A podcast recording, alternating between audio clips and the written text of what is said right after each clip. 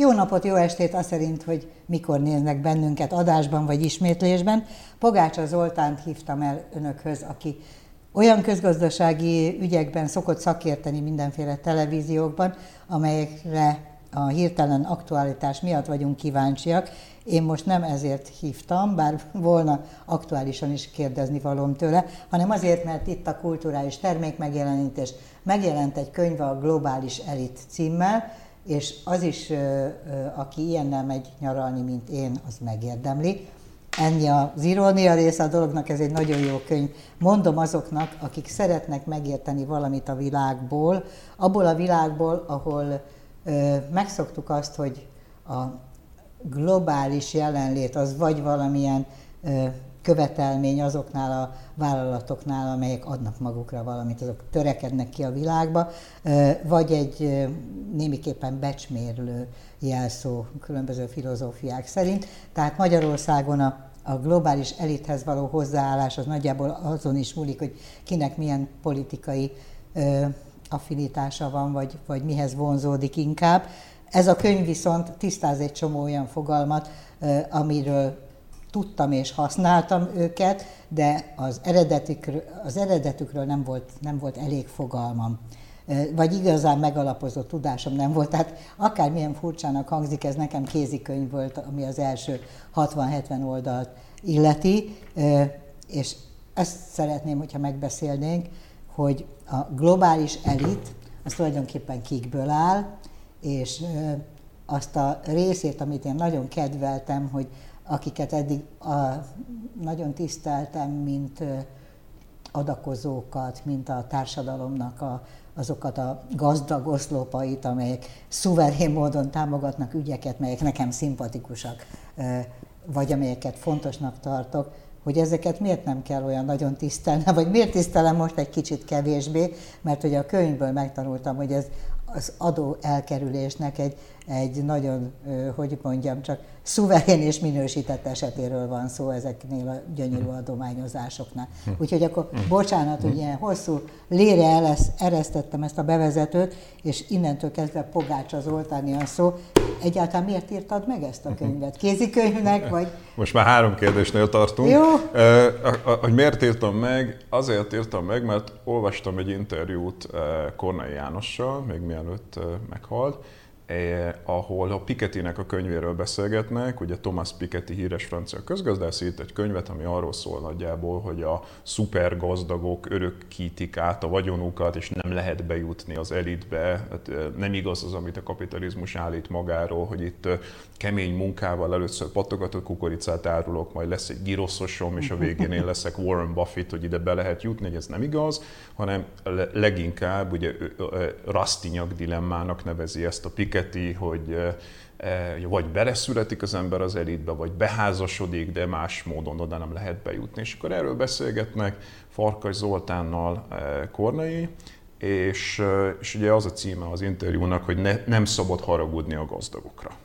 És hát én nagyon-nagyon mérges lettem ettől az interjútól, tehát hogy azt gondoltam, hogy egyrészt Piketty számokkal bebizonyítja, hogy ez a rendszer ebben a formában igazságtalan, és azt gondoltam, hogy ha emellé mellé teszi az ember mondjuk egy kicsit történetibb formában, tehát nem a makroszámokkal, a, a társadalmi mobilitás dinamikájával, hiszen azt bemutatta a Piketty, hanem történetekkel, konkrét emberekkel, konkrét vállalatokkal, hogy kik az elit, és hogyan lehet oda bejutni, akkor, akkor egy kicsit érzékletesebb lesz az, hogy ez mennyire nem igaz már, amit a kapitalizmus mond. A Piketty azt mondja, hogy a jóléti állam korszakában ez igaz volt, tehát a második világháború utáni jóléti újraelosztással, oktatás, egészségügy, akkor volt egyedül igaz, hogy föl lehetett jutni az elitbe, de se előtte, tehát ez a Dickensi kapitalizmus korszaka ismerjük, az a legszörnyűbb, legkirekesztőbb volt, sem a neoliberalizmus korszakában, tehát a 70-es évektől, amikor megszüntették ezeket a jóléti, vagy leépítették ezeket a jóléti államokat, azóta sem igaz.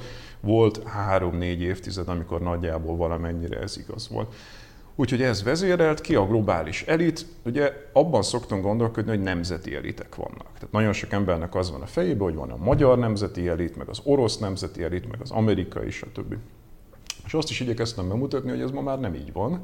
Tehát ezek az emberek először üzletelnek egymással, amit ugye ma nagyon könnyű, hiszen a tőke áramlik, a cégek először kereskedelmi kapcsolatba kerülnek egymással, majd fúzionálnak, meg össze, felvásárolják egymást, utána a gyerekeiket ugye az elitiskolákba járatják, Svájcba, Amerikába, Angliába, effektíve el is költöznek, tehát több házat tartanak fenn, ugye van egy lakásuk tipikusan New Yorkban, Londonban, nyaralójuk Monakóban, meg a különböző ilyen tipikus nyaralóhelyeken, a gyerekeik összejárnak, összeházasodnak egy idő után, utána a családok már gyakorlatilag globálisan élnek, és mondjuk a kínai elitnek a gyerekei eh, simán összeházasodnak az amerikai elittel, most az onnantól fogva hogyan nemzeti elit, eh, ez egy illúzió, hogy még léteznek ilyenek, valójában most már egyre inkább egy globális elitről beszélhetünk. Meg nem tudom állni, hogy megkérdezzem, hogy Magyarországon, ahol a nemzeti elit felépítését tűzte az zászlajára a Fidesz, illetve Orbán Viktor, ez hogy megy? Hát egy, direkt nem írok a könyvben a magyar Nincs elitről. egy szó se, egy azért, szó sem. ha már itt vagyunk, azért csak megkérdezem. Mert hogy ugye azt gondolom, hogy aki ezeket elolvassa és látja, hogy hogyan működik ez más országokban, az napi hírekből pontosan ki tudja magának silabizálni, hogy a, a, a magyar elit tartja a pénzét offshore-ban? Tartja. Járatja a gyerekeit nemzetközi elitiskolába? Járatja. Elköltöznek, tartanak fenn lakásokat Dubajban, Marbellán, tartanak. Tehát, hogy ugyanúgy él a magyar elit is, mint bármelyik másik elit, ugyanúgy De mennyiben globális, majd lesz globális? Hát ebben az értelemben már globális, tehát hogyha valakinek vannak nemzetközi cégei, Londonban, Svájcban bejegyzett cégei, ha Eh, ha, ha, ha globálisan üzletel, eh, ha, ha a gyerekei nemzetközi iskolákba járnak, eh, akkor az egy globális elitnek a része. Persze, csak hát mi itthon ezt úgy kezeljük, hogy globális cég, mondjuk a MOL, mert tudjuk, hogy voltak benzinkutai kutyai máshol is, meg van még egy-két ilyen nagy mamut cég, de arról nem tudunk, hogy egyébként, vagy nem, nem pontos tudomásunk nincs, hogy a magyarországi elitnek, vagy a, a legvagyonosabb rétegnek milyen nemzetközi vállalkozásai De vannak. szerintem nem teljesen így van. Tehát, hogyha az ember olvassa mondjuk a száz leggazdagabb magyarról szóló listákat, amit évente publikálnak, és egy kicsit meg, megnézi, hogy ugye az ezen a listán lévő embereknek milyen cégei vannak, hol, e, kicsit utána az életüknek. Egy egyszerű Google kereséssel megtalálja, hogy ezeknek az embereknek milyen cégei vannak és hol. Tehát, hogy nyilván a hétköznapi magyar közélet nem erről szól, de, de egy kis találékonysággal bőven meg lehet találni ezeket az információkat. Jó, akkor menjünk vissza a kialakulásra. A, a vagyon összpontosításnak a a kezdetére a világban, amit én elkezdtem itt az elején a bevezetőben mondani, hogy számomra meglepő volt az, hogy, hogy tulajdonképpen még az is meglepő volt, mert szívesen hiszünk abban, hogy úgy is lehet vagyont szerezni, hogy az ember saját ötletéből, saját erejéből felfújja magát a pattogatott kukoricától a nem tudom, még globális koncernig. De hogy igazából ez már Magyarországon sem nagyon megy így, nem? Mert ennek az ideje lezajlott. Igen, hogyha az ember elolvassa ezt a, globál, ezt a e, interjút a Kornaival, akkor ugye úgy érvel, hogy hát nyilván azok csúnyák, akik úgy gazdagodnak meg, hogy az államot korumpálják. Tehát, hogy az egy egyértelmű eset, hogyha lefizetek politikusokat. Most ezzel ugye az a baj, hogy ezzel már gyakorlatilag kétharmada a globális elitnek egyébként kiesik a, a, a meritokratikus érdemelvű meggazdagodás kategóriájából, mert ahogy ugye a könyvben próbálom bemutatni, akárhova nyúlunk a világ bármelyik részére, bizony az alaptrend az az, hogy a nagyvállalati szektor és az oligarchák lefizetik, megeszik, fogjul ejtik a politikai elitet. Tehát, hogy ezzel már kiesik a nagy része. Mert igazából nem lehet ö, igazi vagyont építeni anélkül, hogy az állammal üzletelje Van valaki egy... akár Magyarországon, akár Honoluluban, akár New Yorkban? Van egy Fernand Brodel nevű francia gazdaságtörténész, aki azt mondja, hogy ugye szinonimaként szoktuk kezelni a piac és a kapitalizmus szavakat. De hogy történetileg piac, meg magántulajdon az mindig is volt. Tehát ha megnézzük mondjuk az ókori Egyiptomot, vagy Mezopotámiát, látjuk a képeken, a hieroglifák mellett, hogy ott volt piac és volt magántulajdon. Tehát hogy ez nem a kapitalizmusnak a jellegzetessége egyik sem a kettő közül. Nem azt mondja, hogy piac az tipikusan a kis és középvállalati szektorban van, tehát ha kimegyünk és mm. mondjuk a, a tipikusan a giroszboltok, meg, a, meg az éttermek, meg a kávézók, azok versenyben vannak egymással, ott tényleg van verseny, de a nagyvállalati szektor a kapitalizmus kezdeteitől fogva az államon keresztül érvényesül. Lásd, e, brit és holland kelet-indiai társaság, amelyik ugye attól kapott, állami kartát kapott, hogy nem lehet versenytársal, háromszor-négyszer kimentették, amikor csődbe ment, fegyverrel megvédték, parlamenti képviselők voltak a részvényesei. Tehát a legelső pillanattól kezdve az, az a tipikus a nagyvállalati szektornál, Hudson társaságtól kezdve mondjuk az angol-iráni olajtársaságig, tehát ugye amiből a BP lett. Tehát, tehát végig folyamatosan, és ez mind a mai napig igaz. Tehát ugye ami Magyarországon van, hogy mondjuk a nagy bankok és a nagy olajtársaságok közel vannak az államhoz, az nem atipikus. Ugyanez a helyzet Amerikában, ugyanez a helyzet Kínában, és egy csomó más részén a világnak, hogy a nagyvállalat az tipikusan az államhoz közel van, és és erre empirikus adatok vannak, hogy nincs versenyben, tehát vagy monopolisztikus, vagy oligopolisztikus. Az igazi verseny az a kis és középvállalatok között. Ez marha lehangoló, már bocsánat, hogy ilyen vulgáris vagyok, mert hogy ez annyit jelent, hogyha ha az ember be van zárva a szektorának a ketrecébe, és onnan nem tud, túl, nem, nem, nem tud kitörni, vagy nem tud, az egy illúzió, hogy, hogy valaki ügyes, innovatív, különös képességeivel jut valahova. Abszolút, hát nézzük meg. Megtalál a... valakit ezek szerint a, a, az állam. Tehát, hogyha kapcsolati hálón keresztül tudja Persze. érvényesíteni Persze. a tehetségét, vagy sehogy. Persze. Hát, hogy mondjam, mondok néhány példát. Tehát mondjuk hány, hány hitelkártya van? Nagyjából kettő. Hány fajta kólát iszunk? Másfelet nagyjából. E, a, a, az internetes reklámok 80%-át elviszi a Google. A, a, a vásárlások óriási száma, több mint kétharmada az Amazonon keresztül történik. Amikor azt mondjuk, hogy social media, társas média, akkor valójában a Facebookot értjük alatta, mert hogy nincs másik Facebook természetes monopólium. És így hosszal lehetne sorolni, hány mobil szolgáltató van tipikusan egy országban? Három. Most hagyjuk azt, hogy Magyarországon már egyre kevesebb, de, de más országokban is, ahol mondjuk tényleg, eh, hogy mondjam, piaci alapon működik minden, ott is tipikusan három van, és ezt hosszal lehetne sorolni. Tehát van ez a része, ahol, az, a, ahol, ahol ilyen monopolisztikus, oligopolisztikus, az a nagyvállalati szektor. De ugye a, az eredeti kérdésben az is volt, hogy vannak-e olyan emberek, akik így innoválnak, és ettől, ez az a Rubik Ernő effektus, hogy valaki kitalál valami Igen, zseniális. Hát neki pont nem jött össze. Neki pont nem jött össze, nem lett, nem lett belőle gazdag. És ugye a könyvben van néhány példa, például ugye Bill Gates, mm. az ilyen tech vállalkozókat szokták tipikusan. Na, nézzük Bill Gates esetét. Tehát hogyan lesz, és itt már nem a közgazdász beszél belőlem, hanem a szociológus beszél belőlem, aki látja a társadalmi struktúrákat. Van egy fiatal srác, aki egy olyan iskolába járhat Amerikába, nagyon korán, tehát tényleg a számítástechnika kezdetein, ahol már megfinanszírozzák a gazdag szülők, hogy ő éjjel-nappal komputerezhet. Tehát ugye kisrácok tipikusan beleszeretnek a számítógépekbe, csak az a helyzet, hogy a legtöbb kisrác az 15-20 évvel később tehette meg, amikor már általánossá vált a számítástechnika. De akkor nagyjából még az amerikai társadalomnak is csak a 2-3 százalékának adatott ez meg. Egy bronxi fekete gyereknek esélye nem volt, hogy számítógép környékére kerüljön, de 97 százalékának az amerikai gyerekeknek nem.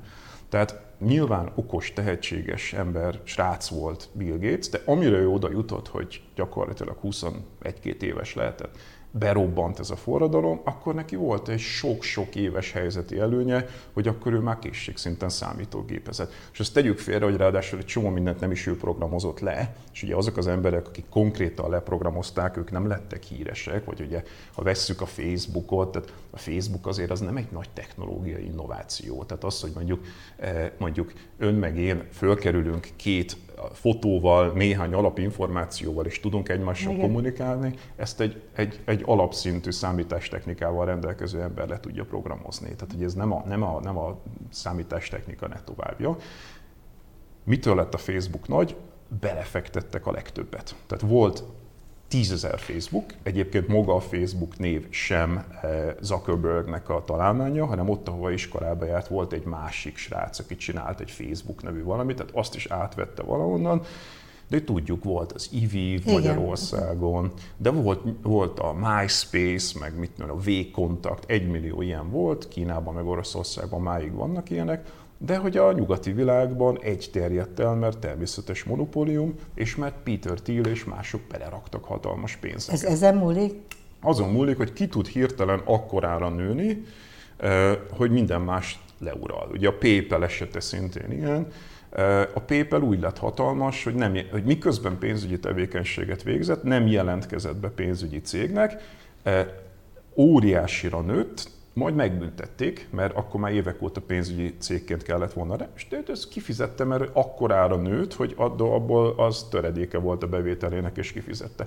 Ezeket ma már úgy hívják az ilyen tech iparban, hogy growth hack, növekedési hekkelés, tehát hogy meg kell hekkelni a rendszert, és ez nagyon sokszor csalás. Ez annyit jelent, hogy szabályokat figyelmen kívül, kívül hagyva, hagyva vagy... én növök hirtelen Aha. a legnagyobbra, és ha már akkora vagyok, hogy uralom a, a terepet, a, pi- a piacot, akkor akkor a piac inkább belém száll, és nevetve kifizetem, itt, vagy, nevetve kifizetem a, a büntetéseket, Aha. mert hogy a, én nőttem akkorára, minden bástyátársam lemósult. De a nagyság az legitimizál? Tehát, hogy akkor megkeresik a lehetőséget, hogy onnantól kezdve hogyan Legitimnek működik? tartjuk a Facebookot, a hát PayPal-t, a, a, a Microsoftot, hatalmas sikersztori. Tehát, hogy mondjam, Aha. E, ezeket az embereket, e, tínédzser fiúk tipikusan bele szeretnek ezekbe az ilyen tech vállalkozókba. Egy Elon Musknak, vagy egy e, Steve Jobsnak olyan követői vannak, mint a proféták lennének konkrétan. Hát azért az Elon Musk azért letett egyet és mást az asztalra. Más Hosszan tudnánk vitázni, hogy nem. Hát igen, és mi, mi szükségünk van az űrhajókra, bocsánat. Tehát... De, de, de, de azt, azt gondolnám, hogy semmi,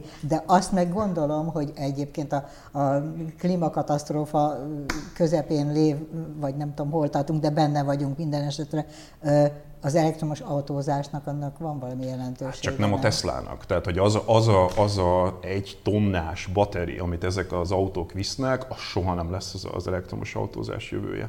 Soha. Jó, hát most ebben nem megyek bele, mert ez nem értek hozzá. Ügy. Ez egy és külön egy... ügy, meg Elon Musk, az egy, ha abba belekezd az ember, ez egy másik. Jó, összehozom majd valakivel, és persze, leforgatjuk persze. meg. Ismerek versenytársat, aki érvelni tud helyettem ez ügyben.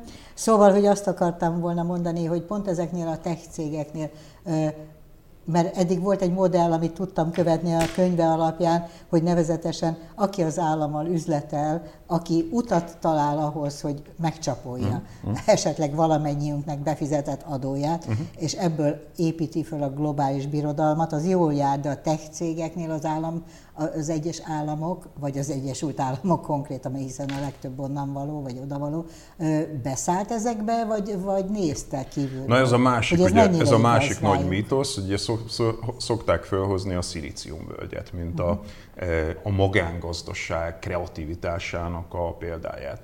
Most van egy Marianna Mazzucato nevű, e, most már nagyon ismert amerikai, olasz-amerikai közgazdász, aki szépen bemutatta, hogy a szilíciumvölgy az gyakorlatilag az amerikai államnak a, e, a, a terméke, technológiában, megrendelésekben. A, a, a nagyon híres példája az iPhone. Tehát az iPhone, ahol megint csak Steve Jobsot ugye mm. szokták ilyen profétaként illusztrálni, hogy ő a tech profétája, szétszedi Mazzucato az iPhone-t, és nézzük meg, hogy ezek a technológiák, amik benne vannak, honnan jönnek. Ugye a mobil kommunikációt Finnországba találták ki, az Nokia. állam, az állam, még, még csak a Nokia is csak átvette onnan, a finn állam akarta a periférikus területeket hozzákötni, mert nem érte meg drótos telefont kivinni oda, az állam, állam hozta létre. GPS kommunikáció állami technológia. Az internetet egy ARPANET néven az amerikai hadsereg hozta létre. Igen, azt gondoltam, hogy a hadseregnek itt elég komoly szerepe És hát ugye az egész szilícium vagy nagyon nagy részben arról szól, hogy az amerikai hatalmas hadipari, hadipari komplexum, költségvetés, ez mondjuk ott olyan 5%-kal GDP-nek, az az rengeteg megrendelést ad a szilíciumvölgynek. De ha már ebbe a tévében beszélgetünk, Izrael ugyanez, tehát hogy az izraeli high-tech cégek jelentős részét azt az, azt az izraeli állam Jó, de hát az Izrael gondolom az amerikaiakkal együttműködött együttműködik, ezekben a persze, dolgokban. abszolút együttműködnek. Tehát, hogy, hogy ott, ott nagyon-nagyon élénk szerepe van az államnak ezekben az innovációkban. Néha a technológiát is ő adja, gyakran megrendel, és hát ugye mondjuk azt is látni kell, egyébként, ha már Elon Musk a Teslába is beszállt az állam, és senki nem tudja, de az amerikai állam adott az elején támogatást ahhoz, hogy működjön a Tesla és az iPhone is. És egyébként milyen érdek fűzte az amerikai államot ezekhez? Ezt nem tudom pontosan, de vannak ilyen támogatások, amelyekkel startupokat támogat az amerikai állam. Ja, hogy startup igen, korában. Igen, startup korában. Tehát nagy inkubátorban. elsőn. Oké. Persze, rengeteg adókedvezményt nem, is nem, adnak. nem erre gondoltam, hanem arra, hogy meghatározó módon mennyire van benne az állam a tech cégekben. Ezek magáncégek többségében, persze ez is Hát bonyolult, az is mert magán, végül is az összes ilyen nagy cég, amelyik attól fújódott óriásira, a könyvből tanultam, azokban is mind, hogy mondjam, benne van az állam. nagyon-nagyon nehéz a helyzet. Tehát ugye Mondjuk azt tudjuk, hogy a, a, a, a nagy tech cégek együttműködnek az amerikai titkosszolgálatokkal. Tehát arról rengeteg anyag kijött az elmúlt években, hogy ugye a Google hogyan engedi át a, a, a, az amerikai titkosszolgálatoknak a keresőjét. Mindenki átengedi át az, hogy Persze. milyen telefoncégek hogyan Abszolút. működnek együtt Persze. az állammal, arra már Persze, de fordított dolog is történik. Tehát ugye az amerikai titkosszolgálatoknak vannak startup cégeik, tehát amelyek technológiai startup cégek, tehát ez, a, ez az éles csak határ fedési céllal, vagy teljesen nyilvánosan, Nyilvánosan. ha valaki rákeres a Google-re, meg is fogja találni ezeknek a nevét, melyek azok az amerikai teljesen nyilvános technológiai startup cégek, amelyeket az amerikai titkosszolgálatok, meg gondolom más titkosszolgálatok is működtetnek. Tehát a, a, ez, az, ez az éles elválasztás, amit sokan feltételeznek, hogy teljesen egyértelmű, hogy mi a magánszektor és mi az állam, ez egy mítosz. Ez sokkal-sokkal inkább olyan, mint a kávé és a tej. Ezek nagyon-nagyon összeolvadnak máshol is, nem csak Magyarországon. De Magyarország ez nagyon evidens, tehát itt, itt kimondottan deklarált célja az államnak, de teszem hozzá a távol-kereten is, tehát ugye amikor Matolcsi teleírja a magyar sajtót Szingapúrral, eh, Koreával, Kínával, Japánnal, ugye az egy olyan modell, ahol az állam és a magánszektor is eh, explicit módon együttműködik. Na de arra a tételre, mi szerint, amit én Matolcsitól hallottam, és lenyűgözött évekkel ezelőtt, hogy elveszíti közpénz jellegét a pénz. Arra azért nagyon jó példákat és levezetéseket találok ebben a könyvben, hogy hogyan veszíti el közpénz jellegét. Persze, ez egy óriási különbség, tehát én mindig azt szoktam mondani, hogy addig szerintem a Matolcsinak igaza van, amikor azt mondja, hogy minden jelentős felzárkózásban ott volt az állam, az amerikaiban is. Tehát az amerikai állam ott volt, és az úgynevezett rablóbárókat, ugye, akiket mondjuk Márki-Zai Péter a kampányban a magánszektor példáinak gondolt, ez, ez óriási tévedés. Tehát azt, azt gondolom, hogy Márki-Zai Péter az alatt a pár év alatt, amit Amerikában töltött, meg akarta alapozni a családjának a jövőjét, nem ismerhette meg rendesen az amerikai gazdaság történetét, mert ezek a Vanderbiltek, meg e, e, ezek a nagy ipari mágnások, ezek úgy lettek nagyok, hogy korlátozták a piacot, monopoliszt sták lettek, a helyi önkormányzatok, az államok, vagy konkrétan a, a szövetségi kormányzat segítségével. Tehát az ugyanúgy, hogy az amerikai államnak a megrendelései és a, és a monopolisztikus korlátozó intézkedései. Távol-kelet ugyanez, Izrael ugyanez, eh, Magyarországon is ez történik. Az a különbség, hogy itt voltak elvárások. Tehát amikor mondjuk a koreai diktátor parktábornok felpumpálja a Samsungot, a Hyundai-t, a Csebolokat, úgy hívják ezeket Koreában, akkor volt egy olyan elvárás, hogy tessék nemzetközileg versenyképesnek lenni. Tehát, hogy, a, hogy azt fogjuk támogatni, aki be tudja bizonyítani, hogy rengeteg mobiltelefont tud eladni, vagy autót nemzetközileg, aki nem, azt nem támogatjuk. Magyarországon az a különbség, hogy ezek a magyar kormányközeli nagy cégek, ezek szinte kizárólag állami megrendelésekből és állami pénzekből élnek. Tehát, hogyha majd ezek a magyar építőipari cégek először nyernek egy tendert horvát autópálya építésre, akkor azt mondhatjuk, hogy ez a távol-keleti modell. Ameddig csak Magyarországon nyernek, addig ez nem a távol-keleti modell. Hmm. Akkor innen ugorjunk gyorsan, mert ijesztően fogy az idő arra, hogy ezek a ö, nemzetközivé vált nagy cégek, ezek hogyan kerülik el az adót. Mert ugye én mostanáig abban voltam, hogy ez mennyire szép dolog alapítványokat létrehozni, nagyon szép dolog különböző ügyeket támogatni, írtozatos mennyiségű pénzeket, ezeket Magyarországról is tudjuk. Tehát én eddig ezt meghatottam, vettem hm. tudomásul. Az, hogy ez értelmezhető úgy is, hogy az adó elkerülésnek egy minősített formája, azzal most szembesültem. Van a könyvben egy jó példa erre, a Szekler család, akik egy ilyen gyógyszeripari vállalatot tulajdonoltak Amerikában, és hát a legnagyobb adaközök közé tartoztak, tehát ha az ember elment bármilyen múzeumba, Guggenheim Múzeum, balettintézetek, nem csak Amerikában, hanem Londonban, Európa szerte, Izraelben, nagyon sok helyen adakoztak, mindenhol ott volt a Szekler név. Tehát ők ilyen kulturális Ilyen művészet támogatók voltak. És ezért volt egy nagyon jó reputációk. Csak hogy az történt közben, hogy egy úgynevezett opioid epidemik, tehát ez egy ilyen Eh, gyógyszerjárvány tört ki Amerikában, aminek nagyon sok millió áldozata lett, eh, meghaltak is. Ja, hogy valóságos áldozata. Valóságos áldozata, így hívják, tehát ugye az történt, hogy bizonyos, rá lehetett szokni bizonyos szerekre, amelyekről azt állították, hogy nem lehet. Ezek ilyen hangulatjavító szerek voltak. Tipikusan népbetegség, a depresszió és a stressz Amerikában is, és ezekre rászoktak az emberek. És ugye azt állította a cég, hogy ezekre nem lehet rászokni, hatásait letagadta, stb. Óriási büntetést kaptak a végén végén, egyik legnagyobb büntetést az amerikai gyógyszeripar történetében, de az a reputáció, tulajdonképpen vásároltak maguknak egy reputációt. Egy a másik példa, amit szoktam hozni, hogy jönnek görög oligarchák, akikről tudjuk, hogy hogy szerezték a pénzüket, megvesznek görög futballcsapatokat, megmentenek tulajdonképpen futballcsapatokat, és akkor tízezer hatalmas görög férfi védi meg őket, mert hogy milyen jó fej, hogy megvédte a, mit tudom én, a, a, a Paukot, vagy a az Olimpiakoszt, vagy valamelyik ilyen. És akkor onnantól fogva a reputációt vásárol magának, jó hírnevet, jó megítélést, miközben hát lopcsal hazudik, indiai cégek tönkreteszik az embereket, mérgezik a tavakat, de közben rá kellenes alapítványt működtetnek. Jó, ez a reputáció része a dolognak, de általában adókedvezményekkel és jár. Akkor, így van, és akkor ráadásul ugye adókedvezményekkel jár. Ami annyit jelent, hogy nem az állam dönt arról, hogy ő most nyugdíjemelésre Persze. használja ezt a pénzt, vagy pedig megint vásárolnak Persze. A jótékonysággal több egyrészt ez, hogy ugye adóátmenekítés, generációs átmenekítés, tehát hogy át lehet adni a következő generációnak adómentesen, E, a baj az is, hogy ugye ha az állam működtet rendszereket, Warren Buffettnak a fia mondja, idézem is a könyvben. A világ második leggazdagabb. Másik leggazdagabb befektető, hogy ha hogy a jobb kezükkel olyan problémákat próbálnak orvosolni ezeket az emberek, amiket a bal kezükkel hoznak létre.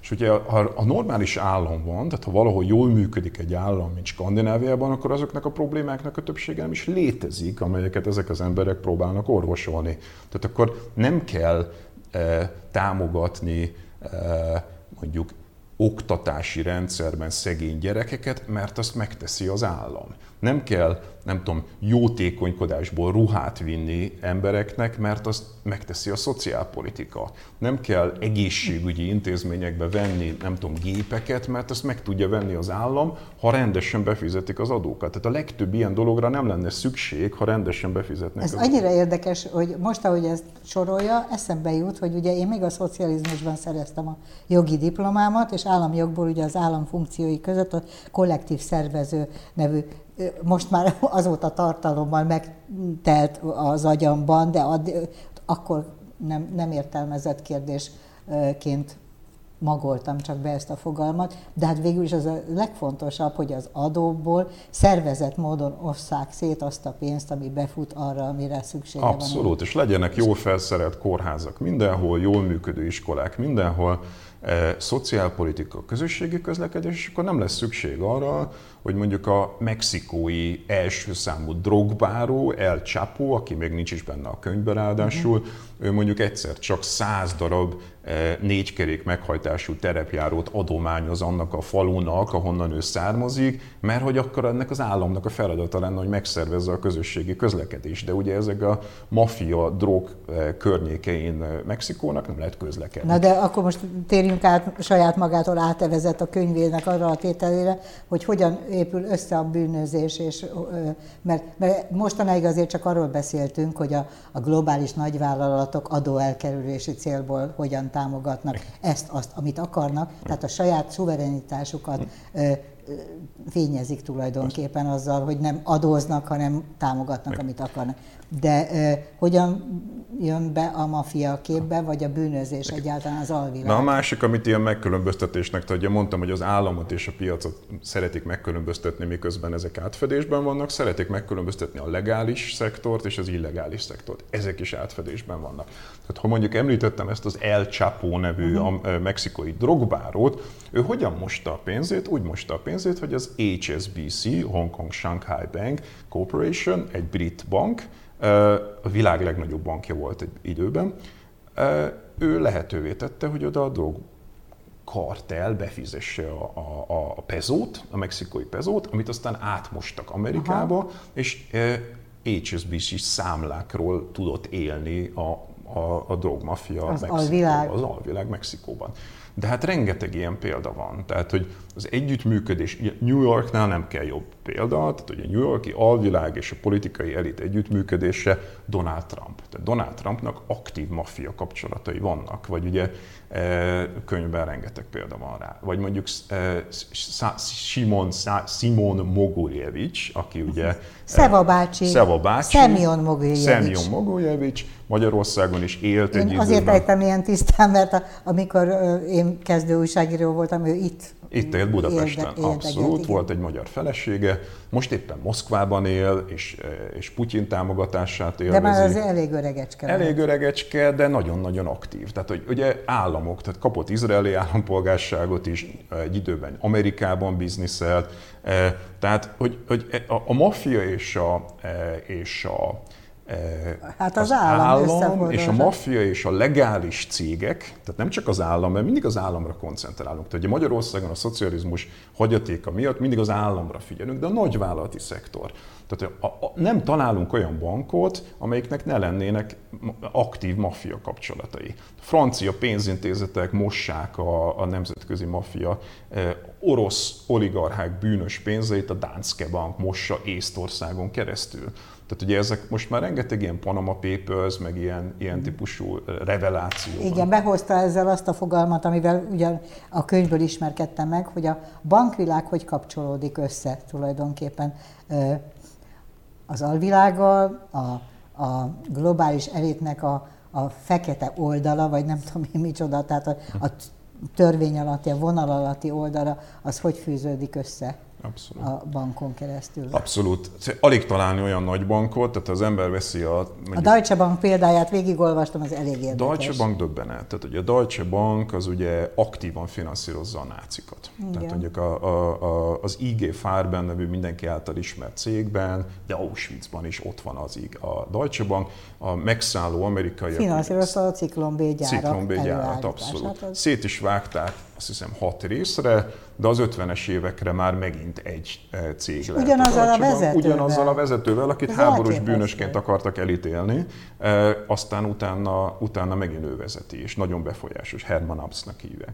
Eh, de utána is később is. Tehát, hogy rengeteg-rengeteg csúnya dolga van a Deutsche Banknak, részletesen leírom, de, de hogy mondjam, ezt szoktam mondani, nincs olyan nemzetközi botrány, amiben az HSBC ne lenne benne, de ugyanúgy meg lehet találni a BNP Paribáról is vannak történetek, tehát eh, Danske Bankot is említettem. Tehát a, legnagyobb... A bankokat mindenütt arra használják fel, hogy átfuttassanak olyan pénzeket, amelyeket egyébként illegitim módon szereztek meg, és jó nagy mennyiségben vannak. Itt tehát... megint azt mondanám, hogy a, valószínűleg a, a közepes bankok azok tisztességesebbek, igen. Tehát, hogy a nagy bankokról nagyon nehezen tudnék most olyan nagy bankot mondani, aminek ne lett volna feldolgozottan, dokumentáltan ilyen ügye. Ez nagyon érdekes, mert ha visszagondolok arra, hogy mivel érvelt például, hogy akarták lejáratni, mikor ellenzékben voltak, a Fidesz akkor bankár, bankár mhm, kormányozott, uh-huh, ha jól uh-huh. emlékszem. Tehát, hogy egy csomó mindent, egy csomó ö, olyan toposzt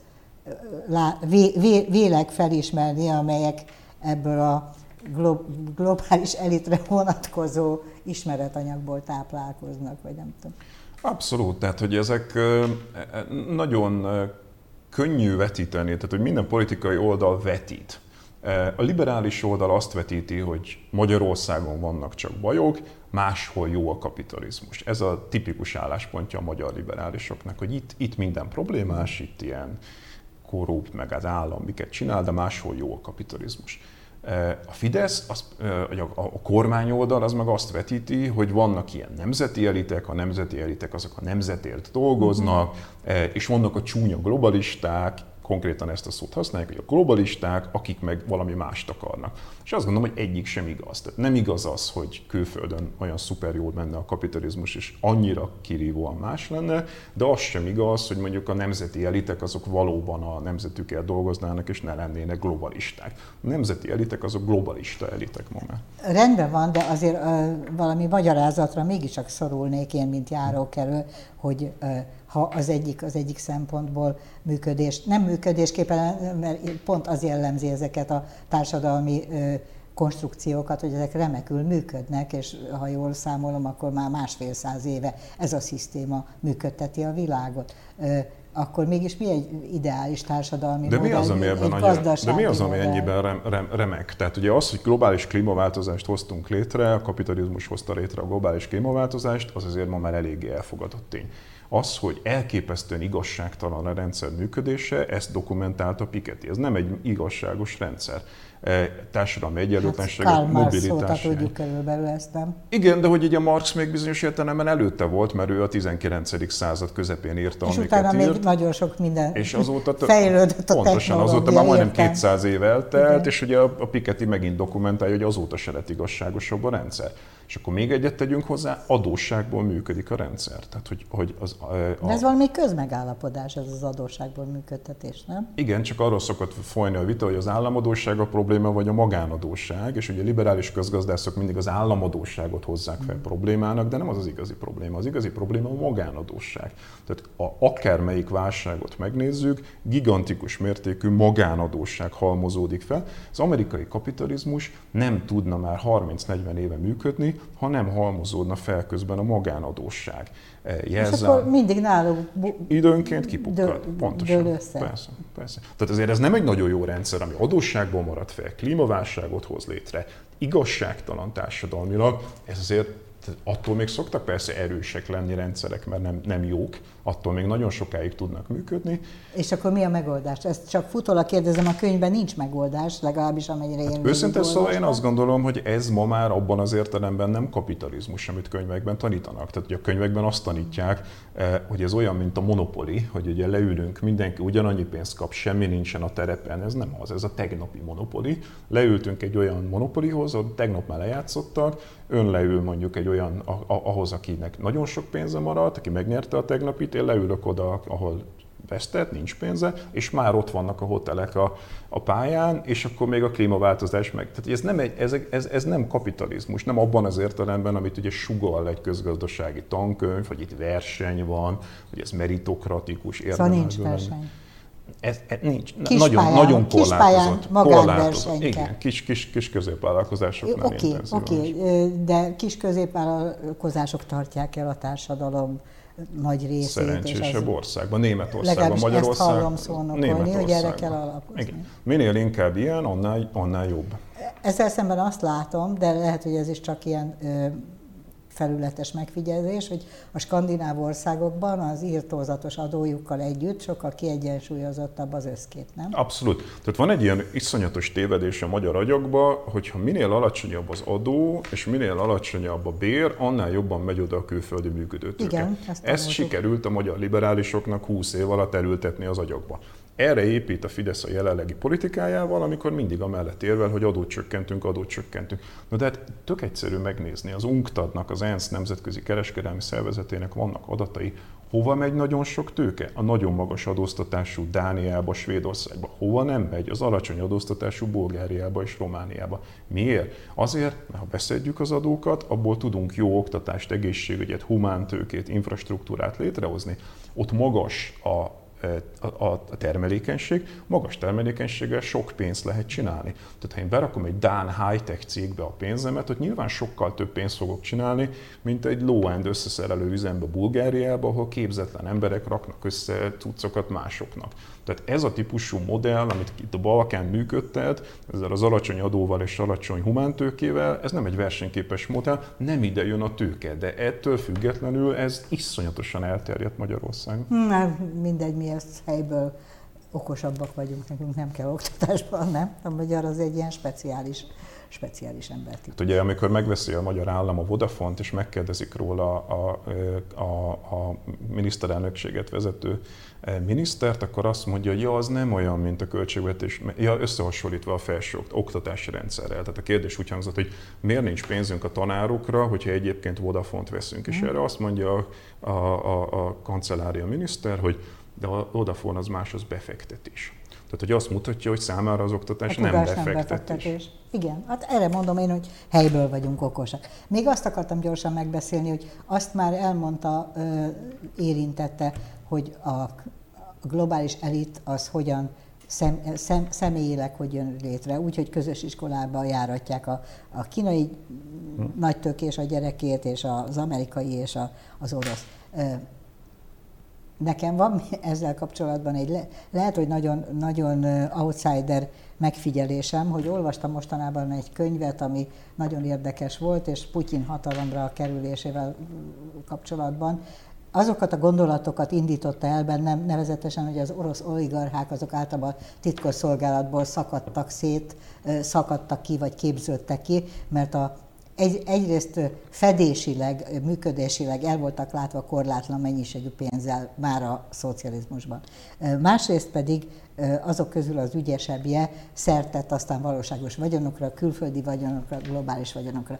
Nekem az volt az érzésem, lehet, hogy ez egy hibás következtetés, hogy ennek a modellnek az összes szocialista országban így kellett működnie, mert hiszen szovjet mintára épültek fel a magyarországi és az összes többi szovjet éra befolyása alatt lévő országokban is a titkosszolgálatok, tehát azok, az, azok egyszerűen le voltak modellezve mindenütt, hogy ez mennyire érvényes Kelet-Európára. Két dolgot mondanék erre. Egyrészt szerintem ez nem egy kizárólagosan ex-szovjet jelenség. Ez mindenütt így van? A könyvben van példa, például ott van Robert Maxwell, mm. aki egy híres média báró volt. Robert Maxwellnek bizonyítottan volt kapcsolata a brit titkosszolgálattal és az izraeli titkosszolgálattal, és nagy valószínűséggel az orosszal is, tehát a kelet-európai titkosszolgálatokkal De egy speciális személy, hogy mondjam, ez személyiségfüggő, hiszen ő ugye Romániában született valahol. Jó, jó Maxwell Tehát, tényleg egy nagyon érdekes, érdekes, egy nagyon érdekes, nagyon érdekes volt. személyiség volt, de mondjuk azért, hogy mondjam, nagyon sok más személynél is ki lehet mutatni. Tehát szerintem Amerikában ez ugyanúgy kimutatható, hogy ott van a titkos szolgálati vonal a, a, ugye nem régiben jött ki. Ez egy globális A második világháború átlag, utáni NSK, második világháború utáni NSK-ban ugyanúgy megfigyelték az ellenzékieket, ez most jött ki nem régiben, uh-huh. tehát szerintem ez sokkal erősebb ez a kapcsolat. De, de szerintem Kelet-Európában sem homogén. Tehát én nem vagyok egy titkos szolgálat szakértő, de mondjuk azért az eléggé látványos, hogy Romániában mindenki azt mondja, aki Romániában szakértő és foglalkozik vele, hogy Romániában a szekuritáte túlélte és vastagon ott van a politika, és ők mozgatják a Ebben írtózatos nagy létszámúak voltak, tehát valószínűleg statisztikai. Mondom, nem értek hozzá, hogy igen. mitől van ez, de hogy akárkit kérdezek, aki ott él Romániában, vagy szakértője Romániának, azt mondja, hogy a, a román politikai életben azért van az, hogy korrupciós botrányokban le tudnak váltani politikusokat, mert hogy a titkosszolgálat leveszi őket mind a mai napig a pályáról. Magyarországon meg ugye nagyon béna volt a titkosszolgálat, tehát hogy azért az eléggé bizonyítva van a rendszerváltás környéki anyagokba, rettentő sokat nevettünk ezeken, Igen. hogy hogyan működött hát, a, a titkosszolgálat. felnőttek voltunk akkor. A 80-as években, hogy itt azért nagy valószínűséggel kisebb volt a szerepe ennek a dolognak, mert egyszerűen a magyar szolgálatok bénábbak voltak, de mondom, nincs ez rendesen feltárva. Nem tehát, csak bénábbak voltak, felügyeltek voltak a szovjetek által. Igen. Tehát, hogy a, Igen. Igen. Nem kellett nekik Persze. nagy Tehát Magyarország Magyarországon, Magyarországon más a helyzet. Magyarországon gazdasági érdekcsoportok uralják a politikát, és azon keresztül valószínűleg a titkosszolgálatokat. Romániában megfordítva van, ott meg a titkosszolgálat uralja a politikát, és ezen keresztül a gazdasági érdekcsoportokat. Tehát szerintem még az ex-szovjet térségben sem homogén a dolog de mondom, szerintem nemzetközileg sokkal erősebb. Tehát ugye azok az elválasztások, hogy állam, magánszektor, bűnözés, legális, titkos szolgálat, üzlet, ezek szerintem sokkal át, nagyobb átfedésben van. Sajnos már nagyon nincs időnk, de azt még meg szeretném tudni, hogy a szovjet oligarchák, szovjet, az orosz oligarchák, azok tömegesen szoktak öngyilkosságot elkövetni. Tehát, hogy, hogy ott mintha valami más harcmodor lenne, nem? A, a, az állam, mm. hogyha nem tetszik neki valaki, az azt leszedi a tábláról. Hát igen, vagy kiesik egy ablakból, Általában vagy ablakokon kolóniumos teát iszik, vagy ilyesmi, igen, tehát hogy vannak erre módszerek. Oroszország nagyon látványos, de hát vannak más országok szintén. Tehát ugye Kínában, ami tipikus, az az eltűnés. Tehát, hogy egyszerűen oligarchák egyszer csak így felszívódnak, némelyik előkerül, némelyik nem kerül elő. Mexikóba érdekes módon a feldarabolás, tehát ott, ott rendszeresen üzletemberek előkerülnek úgy, hogy Jézus egy ládában van külön a feje, a lába és a teste, de most olvastam így többet a Mexikó, ugye HSBC és a maffia kapcsolatáról volt olyan e, oligarha Mexikóba, akinek levágták az arcát, és rávarták egy futballlabdára, hogy egy jó befejezést adjak ennek a beszélgetésnek. Tehát egyszer csak úgy került elő az adott oligarha, hogy az arca rá volt varva egy futballlabdára. Tehát különböző országokban különböző hagyományai vannak annak, hogy a befolyásos szereplők hogyan tűnjenek el. De a háttérben ott van az állam mégiscsak. Hogy szerzi vissza az állam a szuverenitást? Mentalitását az oligarchát. Ez egy, ez egy, ez egy fix, fixáció, ez a, mondom, ez a poszt térség fixáció, hogy mindig az államot keressük. A mexikói állam szinte nem létezik. Tehát vannak ja, olyan részei... tehát ezek érdekösszeütközések? Itt a maffia és a, és másik, a legális nagyvállalkozók a, ez, vannak olyan részei Mexikónak, ahol gyakorlatilag nincs jelen az állam. Tehát, hogy teljesen, hogy mondjam, törvénytelen a, e, uralom van, e, nem tud jelen lenni a mexikói állam, és hát nagyon sok mexikói szociológus azt írja le, hogy gyakorlatilag a, a szövetségi szinten is a mexikói állam az a drogkarteleknek a bábja, fogjul ejtették a drogkartelek. Hát ez nagyon érdekes volt így a végére. Akinek kedve van részleteket megtudni arról, hogy a globális elit hogy működik, azoknak ajánlom, hogy vegyék meg Pogácsa Zoltán könyvét. Egyébként pedig szerintem nagyon érdekeseket lehet tényleg modell, modelleket, működési modelleket lehet megfejteni belőle, és hát ez a az imént elmondott arc felvarrás a futballlabdára, azt nekem nem tűnt fel, hogy benne van, de szerintem ez bónuszként kaptuk mi. Úgyhogy nézzenek minket jövő héten is, és köszönöm, hogy itt volt. Köszönöm szépen a lehetőséget. Viszontlátásra.